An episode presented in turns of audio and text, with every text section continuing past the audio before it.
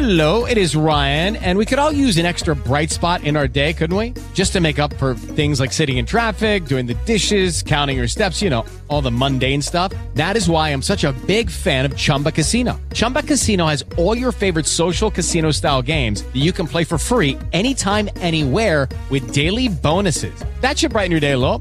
Actually, a lot. So sign up now at chumbacasino.com. That's chumbacasino.com. No purchase necessary. VGW Group. Void were prohibited by law. See terms and conditions. 18 plus.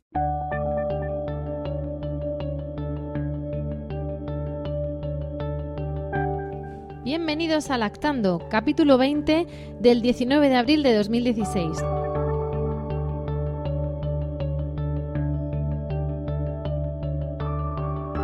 Muy buenas a todos y a todas. Mi nombre es Rocío, yo soy Rocío Arregui y esto es Lactando, un programa de lactancia y crianza con apego creado por la Asociación Lactando de la región de Murcia. Hola a todos, hoy estamos un mes más con vosotros, con vosotras y es un honor para mí estar acompañada por Verónica. Buenas tardes, Verónica. Buenas tardes. Y por Esmeralda. Buenas tardes, Esmeralda. Hola, buenas tardes. Hoy, después de estas vacaciones de Semana Santa y en Murcia de fiestas de primavera, donde hemos visto huertanos y huertanas vestidos con, con el traje típico y, y, dando teta, como suele ser habitual en nuestros en, en los concursos de fotografía que ha hecho Lactando otros años, eh, la típica foto de la huertana, pues venimos con fuerzas renovadas y hablar de, bueno, pues de un tema variado, que es cuando los niños se enferman o Sí, cuando se ponen malitos o cuando hay que hacerles pruebas, no, no tiene por qué ser necesariamente que enfermen, pero al final es eh, incluso cuando tienen revisiones, cuando tienen vacunas, cuando los niños van al médico. Eh, ¿Por qué? Pues porque la lactancia está muy ligada a eso, eh, bueno, a nivel preventivo, a nivel después, eh, podemos decir curativo incluso. Sí, de prevención, Claro. reducir eh, la duración de la patología, de los procesos. Vamos a hablar de todo eso porque, porque está muy relacionado y porque además a todos nuestros bebés, por suerte en este primer mundo, pues tenemos esas visitas, esas revisiones del niño sano, ese calendario vacunal y, y bueno, pues tenemos que abordar ese, ese asunto. Eh, lo primero que nos ocurre al principio, cuando tenemos una, un bebé, es que le miran y te dicen, uy, se está poniendo amarillito, ¿no? Y es porque todos los bebés tienen lo que se llama ictericia. Puede haber una ictericia fisiológica y puede haber una ictericia, pues digamos, patológica, ¿no? Más grave, más leve. Y aquí entramos en el primer conflicto, Meralda, porque eh, ya nos dicen en el hospital que hay que darle teta, que hay que ponerlo a la luz, o solo nos dicen lo de la luz. Eh, algunos hospitales nos lo ponen debajo de la lámpara, no dejan estar a la madre debajo de la lámpara con el nene, le, le gritan a la madre que no se le ocurra darle teta en la lámpara, otros lo contrario, en fin, ya empezamos con los Sí, sí, criterios. Incluso llegó, hubo una temporada en que se llegó a suspender la estancia materna durante dos o tres días para comprobar que esa no era el problema y decían luego de volver a reintroducir la lactancia. El tema de la ictericia. la Cuéntanos qué es la que- ictericia para empezar. Mira, la ictericia no es otra cosa que una, un- un aumento en sangre de, de una sustancia que se llama bilirrubina, que se crea por la degeneración de los glóbulos rojos. Todos los bebés nacen con una cantidad de glóbulos rojos un poquito más alta, su cuerpo más o menos lo va metaboli- metabolizando y eh, crea unos residuos. Esos residuos también están muy presentes en la primera caca, que es el meconio. Todo eso eh, cuando se junta, si no se elimina de una forma más o menos rápida, pues da lugar a que se reabsorba y que aparezca este color amarillento acompañado de un cierto adormecimiento de- del bebé. Eh, como te he dicho, la evolución del tratamiento de la ictericia pues ha tenido también sus más y sus menos. En un principio incluso se ha llegado a suspender la lactancia materna porque se veía que los bebés incluso se ponían más amaritos con la leche. O sea, que hay una, una ictericia fisiológica que tienen todos los bebés, Sí, sí. Pero cuando la cosa pasa de castaño oscuro es cuando se supone que intervienen Claro. de forma Es que los niveles dispar. de bilirrubina van, a- van cambiando en función del día de nacimiento del bebé y dependiendo de distintas situaciones que no vamos a meternos en ellas porque tampoco es cuestión aquí de profundizar. Eh, lo que sí que está demostrado es que eh, hay una correlación directa entre niños que se ponen más amarillitos y niños que tienen problemas a la hora de instaurar la lactancia. Y todos los consejos para prevenir estos problemas es simplemente eh, ponerlo cuanto antes al pecho, ofrecer pecho en la primera media hora de vida, asegurarnos que le damos un mínimo de 12-15 veces teta al día. Porque el tema de la, de la bilirrubina en exceso también eh, se supone que afecta a- al, al hígado. Estoy hablando... Eh, Son de metabolitos, eh, sí, decir la que- vía enteroempática está muy relacionada con esto. Necesitamos, sobre todo, que la- el meconio, que es la primera caca que tiene el niño en el intestino, abandone su cuerpo cuanto, Cuanto antes, antes. posible. Entonces todos sabemos que el calostro tiene una Cuanto antes labor laxante. le demos, pues Cuanto antes antes, demos, saldrá, ¿no? antes. Cuanto antes ocupemos ese intestino con calostro, antes saldrá con el meconio. Y, Con el, me- y el- y el calostro, calostro no laxante. con agua ni con suelo glucosado, porque está demostrado que no es nada beneficioso introducir esos, esos productos. Vale, entonces eh, la cuestión es, o sea, es, es curioso porque tú dices que se ha visto una mayor relación de problemas de instauración de lactancia con bilirrubina alta, pero al mismo tiempo está demostrado que los nenes de teta tienen la bilirrubina un poco más alta que los de Vive. Pero la Porque se mejor. supone que es como que vamos a hablar de andar por casa, ¿no? Se supone que es como que la eliminan más de golpe, ¿no? Entonces hacen un pico más elevado, pero es menos peligroso o es más natural, porque para lo Se que estamos diseñados, antes. porque antes se han equilibrado los niveles. Exacto. Si no tenemos una histericia fisiológica, nos ponen bajo la lámpara. Aunque ¿Qué es la- la lámpara? cuando las cosas se salen un poquito ya de los rangos seguros, ¿m? Eh, te ponen bajo la lámpara, que es una lucecita que se supone que ayuda a metabolizar esos productos de desecho que son tan peligrosos. Eh, y ahí sí que es cierto que nos indican que no podemos tocar al bebé, que no se puede mm, dar mm, teta demanda, que tienes que dejarlo el mayor tiempo posible, que no se te ocurra meterte debajo de la lámpara con el bebé. Pero Son- hemos visto fotos de mamás con bebés debajo de la lámpara. se puede. Con sus y se debe continuar dando lactancia materna y hay que animar al hospital a que se siga informando porque hay determinados hospitales ya eh, a nivel europeo y aquí en España eh, que lo que hacen es propiciar precisamente eso, que el bebé reciba su fototerapia del pecho de su madre. Entonces De hecho- podemos pedirlo. Mm. De hecho, la Asociación Americana de Pediatría dice que la mejor manera de prevenir la ictericia es recomendar tomas frecuentes durante los primeros días, de 8 a 12 tomas cada 24 horas como mínimo, independientemente de la lámpara o demás, sin separar, sin la necesidad de separar a la madre del bebé. Sí, lo que hemos dicho. Dando mm, pecho a demanda, asegurarnos de que hay una adecuada transferencia de leche, vigilando que se expulsa convenientemente el meconio, no vamos a llegar ni siquiera a utilizar la lámpara. En el caso de que haga falta utilizar la lámpara, seguir con nuestro pecho a la- a- con la demanda que hemos tenido eh, hasta entonces de un mínimo de 10-12 tomas y sobre todo no darle agua, no darle suero porque ese tipo de hidratación no va a hacer que su bilirrubina eh, varíe. Mm, lo que necesita ese niño es leche y sobre todo leche materna. Vale, entonces, al final todos los nenes van a tener esa histericia en mayor o menor grado, porque es algo fisiológico, y salen tranquilamente y, y vemos que la lactancia es lo que lo, lo mágico hasta en esas cosas, ¿no? Ya estuvimos hablando en su momento en los en los podcasts de embarazo y que al final el calostro además se adapta a las necesidades de ese bebé, tanto si eh, nace a las 40 semanas como las 37 y que cada uno es distinto, ¿no? Entonces, para mí forma parte de la, de la magia, ¿no? De, de ese tipo de, de la magia de la lactancia, por decirlo así, de que, de que es un, parte del engranaje, claro, es un alimento vivo y, y nos a- se adapta perfectamente. Entonces, nos llevamos a nuestro niño y, y, bueno, vamos a pensar que al nene no le pasa absolutamente nada, pero tenemos unas revisiones y tenemos unas vacunas. Y ahora ronda mucho la idea de la tetanalgesia y de la tetanestesia. ¿Eso, ¿eso qué es, Verónica? Bueno, pues eh, la lactancia materna es la que puede encargar que el, que el dolor de los bebés eh, durante las vacunas o las punciones, simplemente la observación de un pediatra, eh, pues disminuya el, el, el procedimiento doloroso. Eh, a ver, está reconocido el, el término, la tetanalgesia, aunque parece un poco que nos lo hemos sacado así de, de No, la no, pero se acuñó por, por pediatras madrileños o algo así, ¿no? Que Sí, lo sí. inventaron. A ver, realmente es el mecanismo eh, por el cual la lactancia materna produce un efecto analgésico. O sea, ¿dónde va a estar mejor el bebé que cercano a su mamá que está con ella. Es como diciendo, si mi madre está conmigo, lo que me va a hacer este hombre, por mucho que a mí me parezca que no lo quiero, Este tío que no conozco con una bata blanca, pues... Claro, entonces eh, no solamente por la lactancia materna, sino también está el, el contacto piel con piel, eh, estimula la succión, esa inducción de hormonas, el tacto, el sabor un poquito azucarado de la leche, ¿no? El, bebé está distraído. Todo eso eh, lo que hace es que disminuye un poco el, el efecto del dolor, ¿no? Y el estrés Yo- provocado por todo esto Yo voy nuevo. a ser el polimalo, ¿vale? Eh, la cuestión es que mm, te dicen, y lo hemos oído, que, bueno, déjalo, le hacemos todo lo que tengamos que hacer y si lo vas a coger, si lo vas a tener toda la vida, ya lo cogerás en brazos. Entonces, ¿por qué se recomienda dar teta? Porque de hecho ahora se está extendiendo, ¿no? Y que los pediatras eh, han recomendado dar teta mientras está está sometiendo una prueba, un pinchazo, una vacuna. ¿Por qué tenemos esa, esa recomendación? Pues mira, además, si comparamos eh, con la lactancia artificial, la lactancia materna contiene una mayor concentración de triptófano.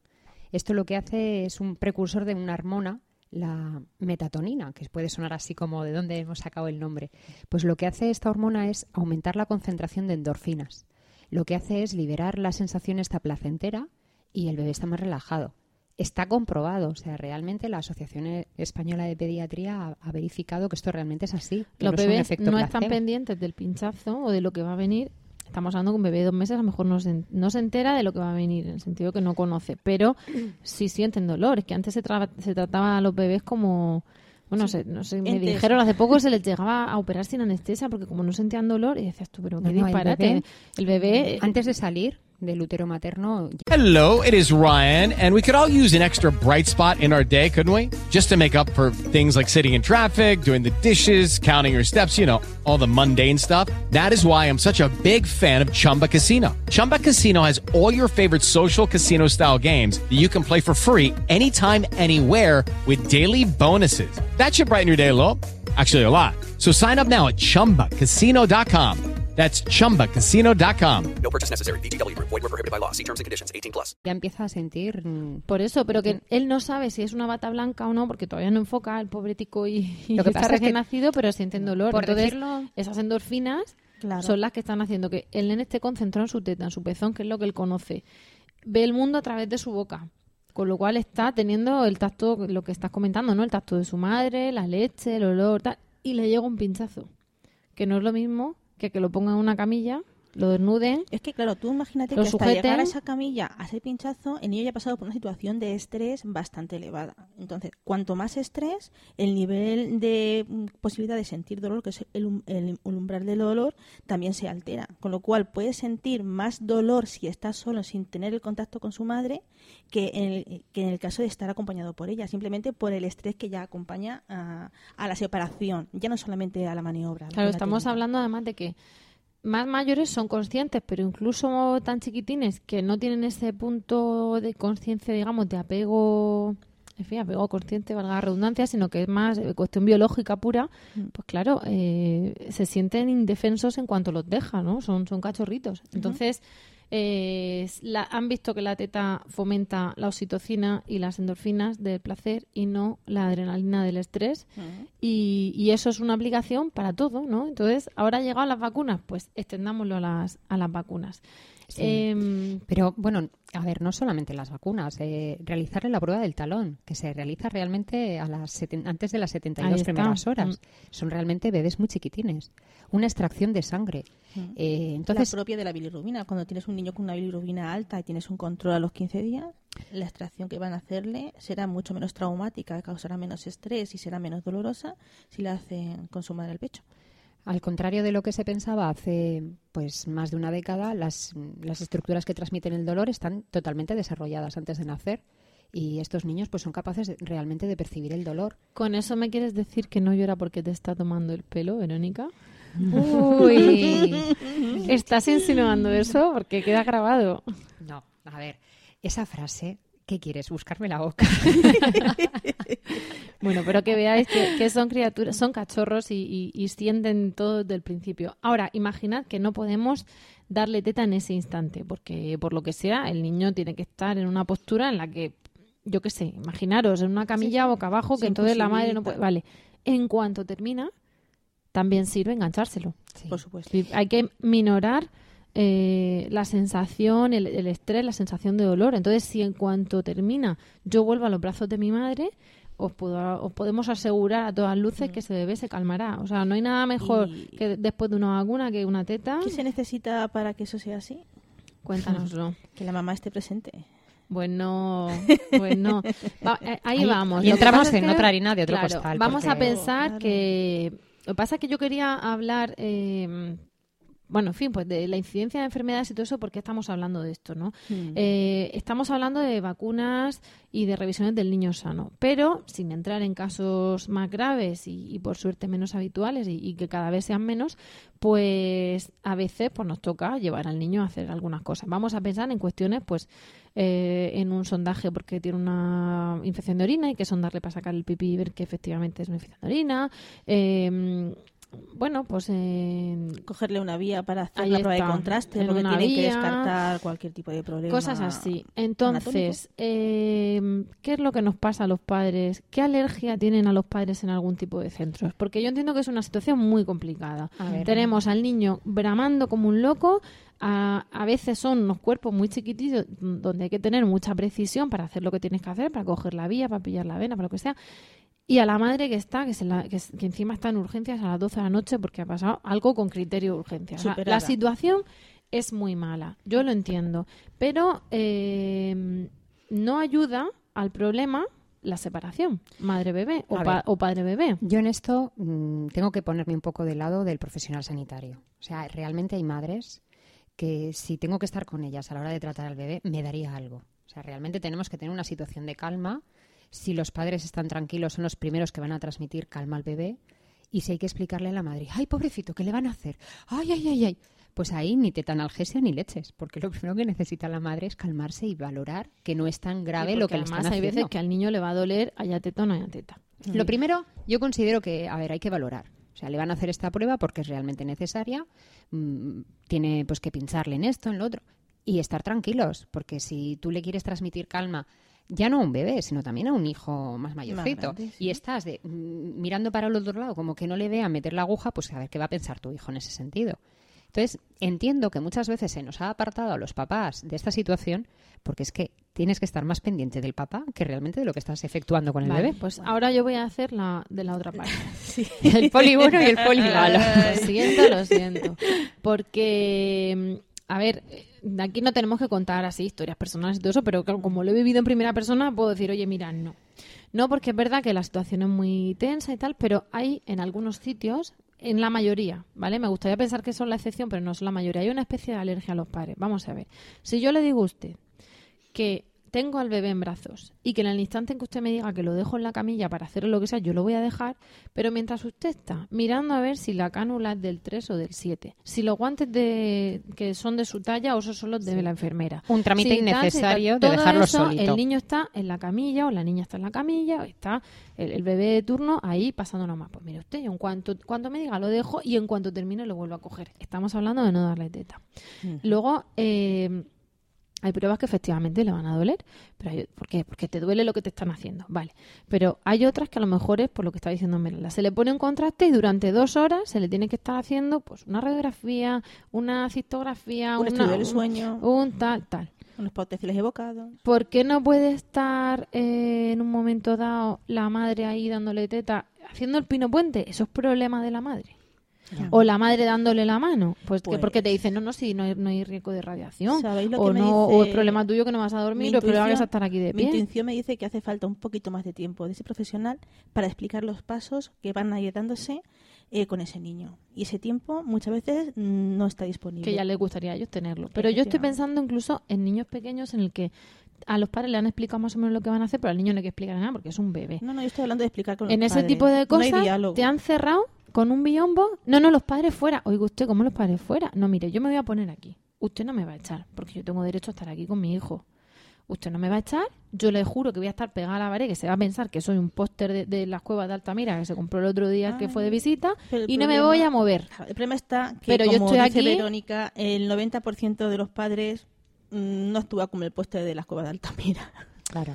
Al final se trata de estandarizar un poco todo, porque no puedes Pero es decir, que es un sufrimiento a ti te veo tranquila, te de dejo pasar. Es un sufrimiento muy intenso. Vale. ¿Y por qué estamos diciendo ese tipo de cosas? Pues, eh, claro, parece que es que no, los niños se ponen malos aquí, la teta. Vamos a ver. Hay veces que se les somete a una serie de protocolos en los que se le se trata igual a un niño lactante que a un niño preescolar, que a un escolar. Pediatría es de 0 a 16 años, si no me equivoco, 14. a 14. Pues entonces, mm, antes era 12, algo así. No, es que son 12. Antes era 14 y ahora, a partir de 12 años, cualquier niño que necesite ingreso pasa a ya a estar ingresado con- junto con un mayor. Y estás ahí con un señor de 80 años Con lo que eso conlleva, porque tiene mucho trasfondo mm, eh, eh, en ese ingreso. Pero bueno, Venga, pues de 0 a nuevas- 14 años Yo creo que estamos nos en estamos metiendo en un pantano. Sí. eso yo creo Bueno, que da para un bastante- postcat mm, más específico Por eso quiero reconducir. La cuestión es que esto que estamos diciendo tiene que ver con que los padres al final tienen que conocer eh, sus derechos eh, en el sentido de que pueden en un momento dado amamantar a su hijo, pueden acompañar a su hijo, pueden simplemente estar y que su hijo vea que están. Hay pruebas que se pueden hacer con el niño en brazos. Hay veces, sobre todo por el tema de los protocolos. Ya digo que no es hoy cuestión de ponernos a ver este hospital qué protocolo tiene, el No, otro que hombre, tiene. Pero uno puede saber que, que hay, animaría- hay hospitales que te dicen por las mañanas los niños, o sea, los padres no pueden estar en planta porque los médicos Mm. van a pasar la planta. Vamos a ver, yo no sé desde mi ignorancia si están cuatro horas pasando la planta, digo yo que cuando usted vaya a entrar a la habitación yo me voy, A mí lo pero me que hace un niño cuatro horas solo. Claro, a mí lo que me sorprende es que tú dejes a un acompañante por adulto cuando está hospitalizado y cuando estás con un niño mm, niegues ese adulto a ese niño durante el pase de visita. Me Es sorprende. que tú imagínate cuatro horas un niño solo de Por dos eso- añitos Si porque no- están pasando Hombre, la solo, planta. Solo no está porque se queda al cargo de un personal sanitario que quiero creer que está constantemente. un personal ese sanitario que lo hace genial de 10 y que está formado de 10 y no tenemos ni una pega. Pero no la padre. única pega es que esa persona no es ni su papá ni su mamá. Que no puede darle todos los brazos que el niño demanda porque es normal. Vale, entonces- Mm. Yo animaría a los padres a que si tienen más interés en estos asuntos, se lean la Carta Europea mm, de los niños hospitalizados, que tienen eh, colgada en cualquier soporte de tanto de la Sí. Organización Mundial de la Vosotros Salud os podéis meter, si de ponéis derechos del niño hospitalizado en Google, os salen sobre todo los que hizo, eh, los que publicó UNICEF, ¿vale? Entonces aquí también estamos hablando de niños hospitalizados mucho tiempo, ¿no? Pero al final, eh, bueno, pues esto se llama Carta Europea de los Niños Hospitalizados, es una resolución del Parlamento Europeo y, y al final se puede extrapolar a todo. O sea, se dice que tiene derecho a no ser hospitalizado, salvo en caso que no pueda recibir los cuidados necesarios en su casa, a estar acompañado de sus padres el mayor tiempo posible durante su permanencia en el hospital, eh, sin obstaculizar la aplicación de los tratamientos para el niño. O sea, aquí los padres histéricos a, a la cafetería a tomarse una tila, las cosas como son, hay que dejar hacer a los médicos, ¿no? Pero todo esto eh, tiene relación porque al final el nene está malito y tenemos que buscar la manera de no ser las madres histéricas de ella Hello, it is Ryan, and we could all use an extra bright spot in our day, couldn't we? Just to make up for things like sitting in traffic, doing the dishes, counting your steps, you know, all the mundane stuff. That is why I'm such a big fan of Chumba Casino. Chumba Casino has all your favorite social casino style games that you can play for free anytime, anywhere with daily bonuses. That should brighten your day a little. Actually, a lot. So sign up now at chumbacasino.com. That's chumbacasino.com. No purchase necessary. VGW Group. Void were prohibited by law. See terms and conditions. 18 plus. With the Lucky Land slots, you can get lucky just about anywhere. This is your captain speaking. Uh, we've got clear runway and the weather's fine, but we're just going to circle up here a while and uh, get lucky. No, no, nothing like that. It's just these cash prizes add up quick. So I suggest you sit back, keep your tray table upright, and start getting lucky. Play for free at LuckyLandSlots.com. Are you feeling lucky? No purchase necessary. Void where prohibited by law. 18 plus terms and conditions apply. See website for details. Aquí está de la teta y tampoco a asumir porque sí que el nene está dentro, que es protocolo y tal. ¿Por qué digo también esto de los protocolos? Bueno, os, os invitamos a ver este tipo de esta- este listado de derechos de la Carta Europea de los Niños Hospitalizados. ¿Por qué digo esto de los protocolos? Porque hay un protocolo que me da pavor con el tema de las tetas. Miradla, que es el protocolo del ayuno cuando hay pruebas médicas. Ay, Dios mío. Sí, es que es una cosa muy, muy intensa. Tú cuando tienes a un niño que necesitas eh, hacerle una analítica. Vamos a poner, no a poner ya una cirugía que se supone que precisas de un ayuno más largo, que en caso de un lactante que se eh, alimenta solamente de leche, al ser un líquido claro, estaríamos hablando de unas tres o cuatro horas, ¿vale? Es que hay analíticas por las cuales ni siquiera necesitan estar en ayunas, ¿vale? Solamente en el supuesto de que tengas que hacerle una prueba con una determinación de glucosa o con parámetros muy, muy, muy, muy concretos, sería eh, estaría indicado mantener a un lactante en ayunas. Pero es que nos están indicando muchas veces dejar a nuestros hijos pequeños eh, sin tomar ningún tipo de alimento ni líquido insólido desde las 12 de la noche. Pero, claro, pero ¿y cuando te dicen que al ser un lactante eh, va a ingresar a las 9 para operar hmm. y que esté desde las 4 en ayunas? Y mal que le pesa a los médicos, que yo lo siento mucho, el niño entra a ser operado a la 1 de mediodía. Con lo cual, un lactante que a las 4 tomó teta, la que en ese momento el chiquillo tuviera bien tener, porque tú tampoco puedes, venga, pero venga. A las 4 tomas teta. En dos horas la teta está digerida. Entonces está con el estómago absolutamente vacío desde las 6 de la mañana hasta la 1 de mediodía. Y tú ahí acompañando al niño y explícale que tú que hueles a leche de arriba abajo, que eres, que eres comida tú, toda, toda tú eres comida, que no puede tomar. Eso es muy duro. ¿Qué pasa? Que hay que revisar los protocolos. Hay que replantearse. Porque ahora están, están estudiando, igual que te dicen que es normal que el niño no haga tanta caca en la estante porque de la leche se aprovecha todo y, genera menos residuos, también se ve que se digiere antes. todos esos conocimientos les deben aplicar a los protocolos. Pero es que sin irnos ya solamente el, tema de un lactante con leche materna, eh, nos pasa en los adultos te dicen que, a ver, lo que cenas la noche anterior, que cenes poco, que cenes pronto, y luego resulta que, yo qué sé, por ejemplo, tienes un accidente, mm, te tienen que hacer una analítica y no te preguntan ni qué acabas, ni qué has desayunado, ni qué ha sido la última hora que has comido. Mm. Y siempre se tiene en cuenta, depende qué parámetros, mm. pues en algunos casos sí se tiene en cuenta la alimentación y en otros no influye tanto. Una cosa es una, una emergencia donde tienes que hacer una actuación eh, porque es vital y tiene que hacerse sí o sí, y otra cosa es muy distinta es el poder planificar una serie de cuidados. Pero aún así, estoy convencida de que se deberían revisar estos protocolos de una forma más con la realidad que aportan los nuevos estudios. Eso está más claro que el agua. Bueno, antes de que, de que pasemos otras, a otros supuestos, os dejo que cojáis aire. Siempre os contamos que estamos aquí con un bizcocho, con un té. Bueno, pues coged un poquito de aire porque, bueno, una de las cosas que que queremos hacer es eh, recordaros que estamos disponibles para vosotras siempre en nuestras sedes habituales, ¿no? Ahora luego diremos dónde estamos, que si Facebook, que si Gmail y tal.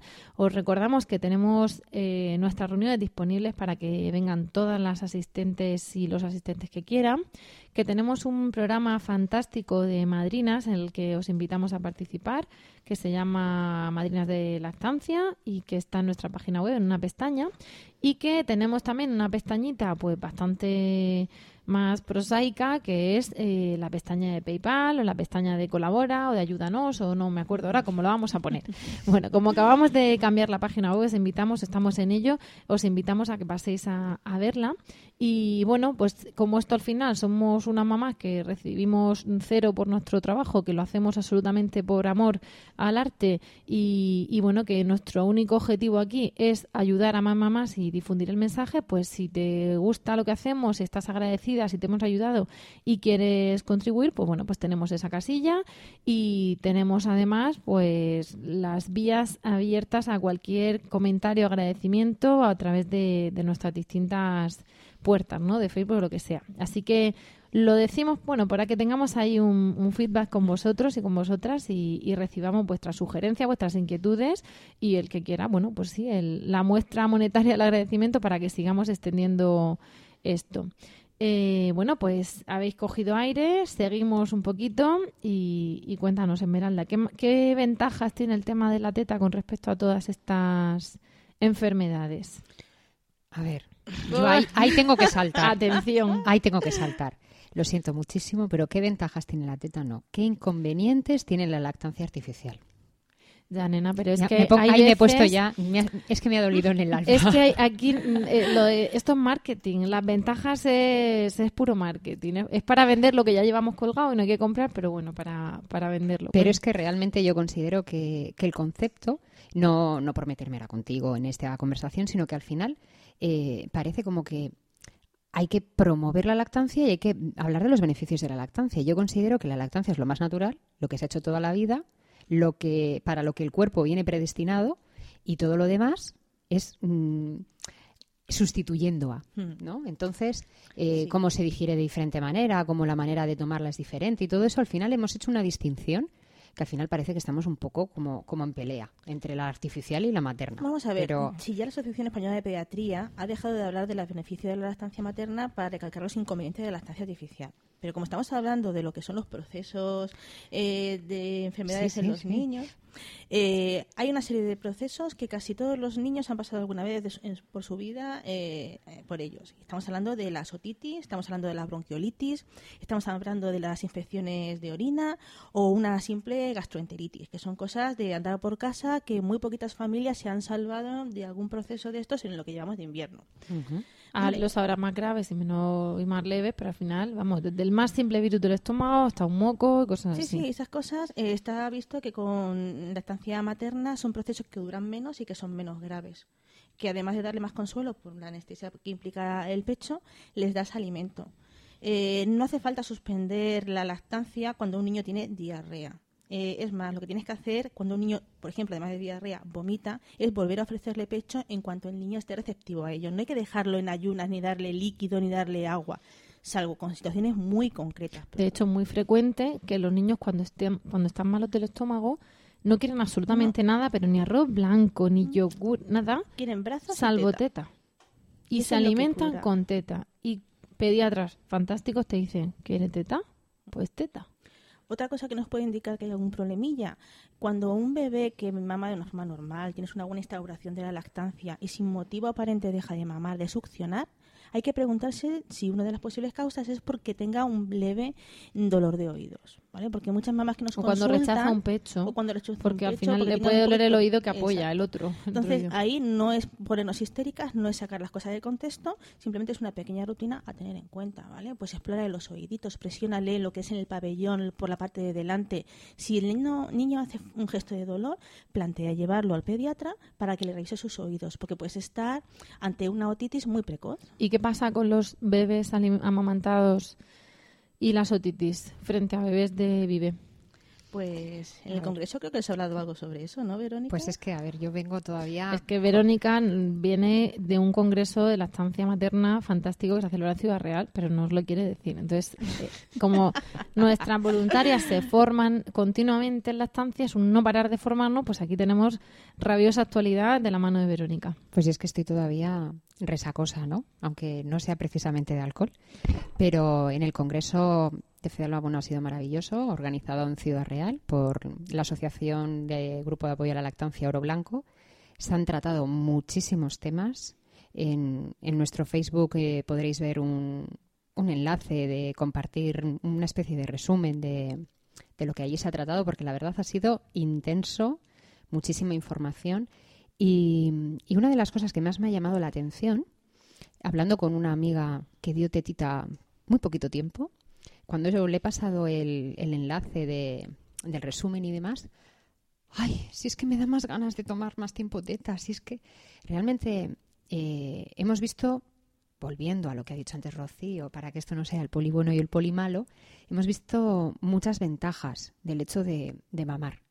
Eh, cuando realmente la succión es efectiva, estamos mm, trabajando mucho una parte de la mandíbula, toda la musculatura, eh, y todo eso vamos, influye muchísimo en el desarrollo para, mm, para más adelante, ¿no? Eh, influye a nivel de las otitis, de las audiciones, a nivel de la dentadura. Porque hemos de- dicho que los músculos de la cara no se desarrollan igual mamando que tomando vive. Es que no tiene nada que ver. Yo creo que hay un concepto un poco equivocado de, de que el biberón se, cuest- se, se toma... No, no, a ver. El biberón es glu, glu, glu, glu, glu, glu, glu, por mucho que compremos el más maravilloso que haya en el mercado, anticólicos, antirreflujos y anti todo lo que sea, y realmente se ve.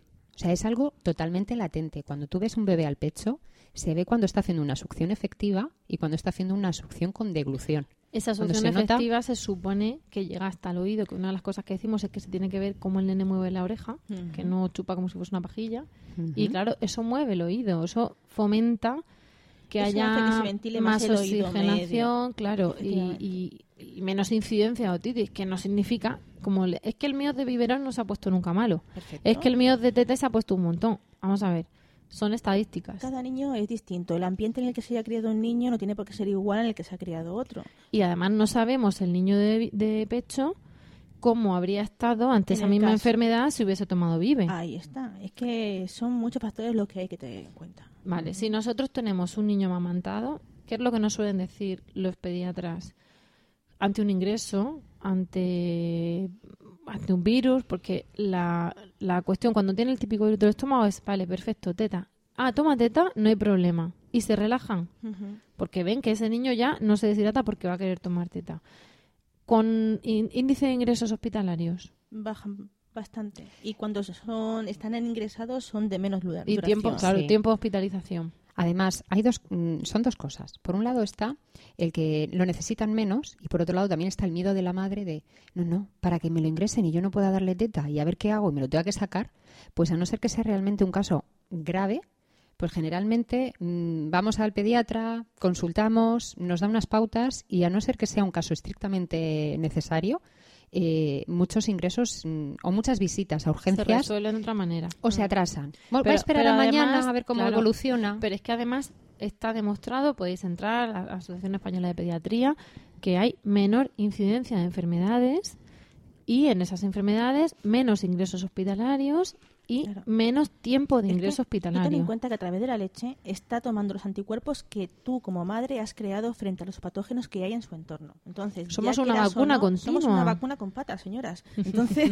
eh, somos una vacuna bastante barata, con lo cual, quieras o no, eh, imposible que eso lo puedan emular con el biberón. Imposible.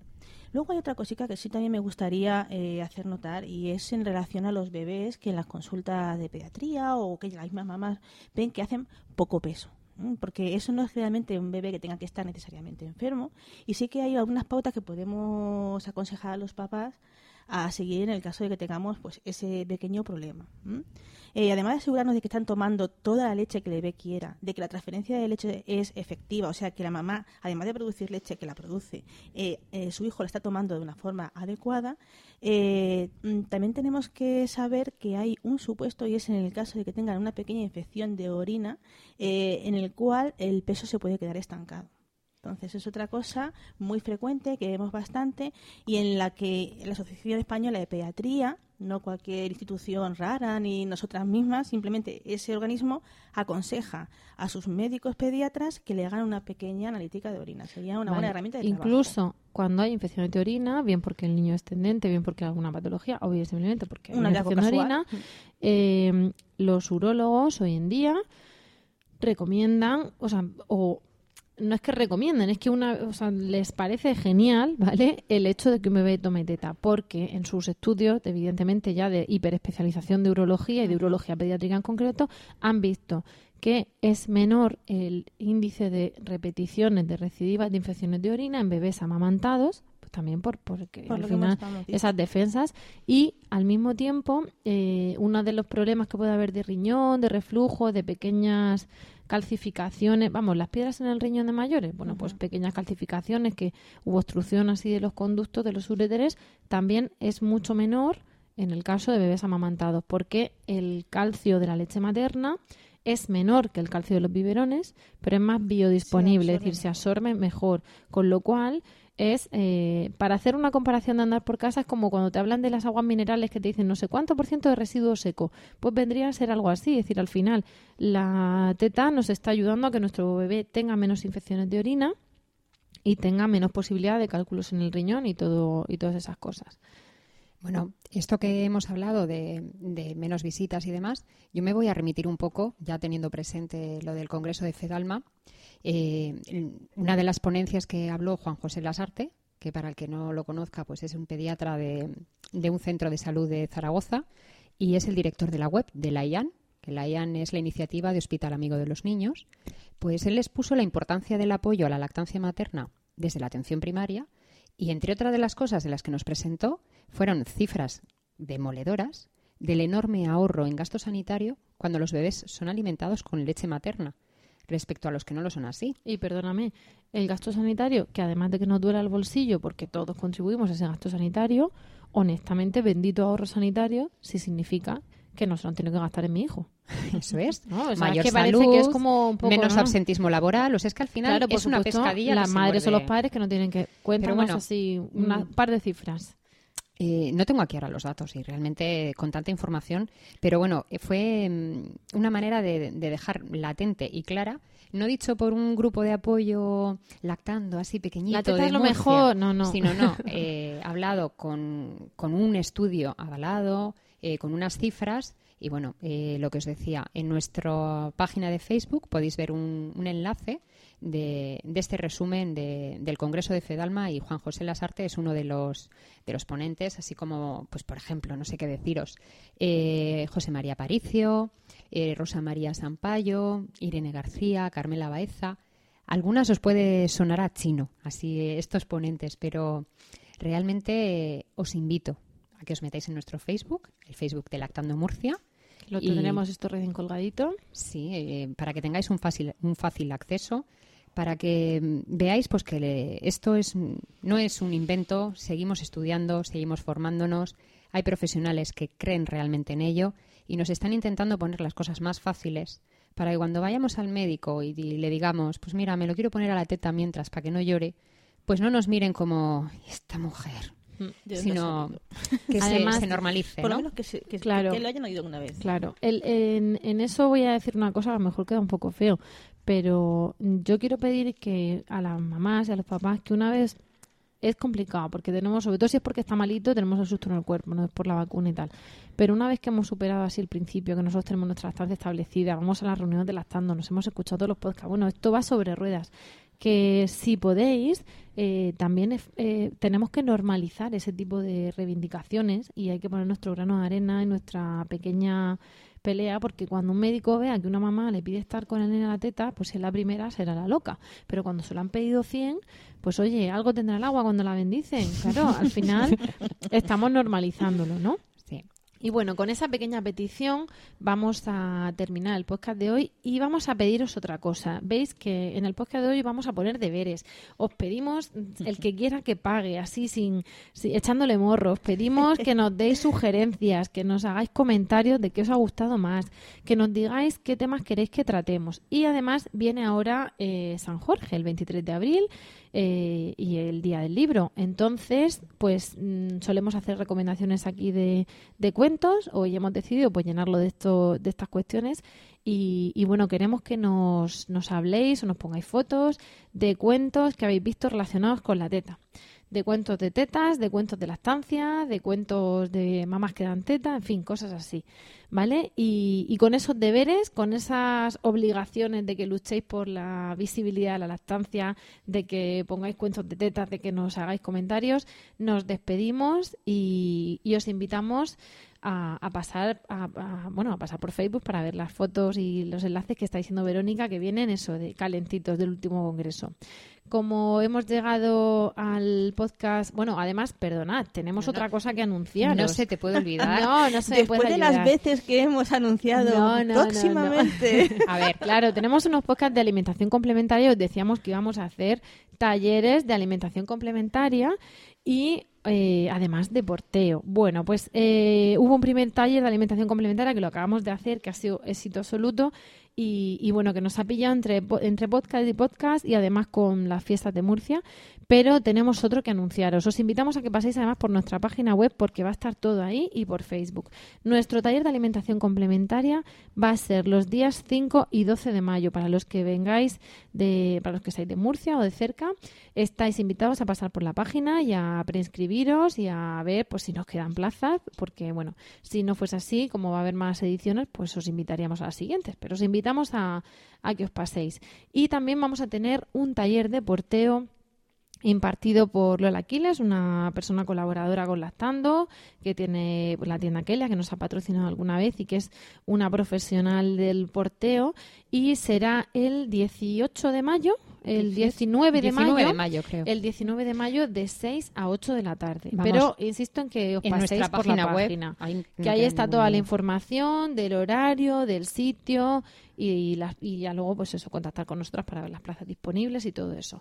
Como veis, bueno, pues eh, viene Verónica del Congreso, organiza taller de porteo lactando, el de alimentación complementaria Esmeralda. No paramos y queremos seguir con vuestras sugerencias en, en los próximos números. Muchísimas gracias. Ahora ya sí que nos vamos. Muchísimas gracias por el tiempo que habéis dedicado a escucharnos. Esperamos de corazón que os haya resultado entretenido y de utilidad.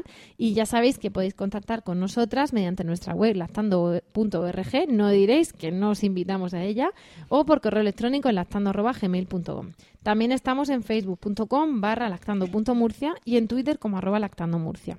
Si queréis además compartir este podcast con más gente, podéis decirles que nos escuchen en nuestra web o que nos busquen en iTunes, Spreaker o iVoox. I V O O X, ¿vale? También podéis encontrarnos en emilcar.fm, que es la red de podcasts a la que pertenecemos. Y no dejéis, bueno, pues de, de pasar, de contarnos todo lo que os hemos pedido y todos los deberes y, y de hacernos ver que, que, bueno, que os podemos ayudar en lo que estamos haciendo y en mucho más que queráis. Eso es todo, nos despedimos por nuestra parte hasta el próximo programa y os deseamos, como siempre, mucho amor y, mucha teta.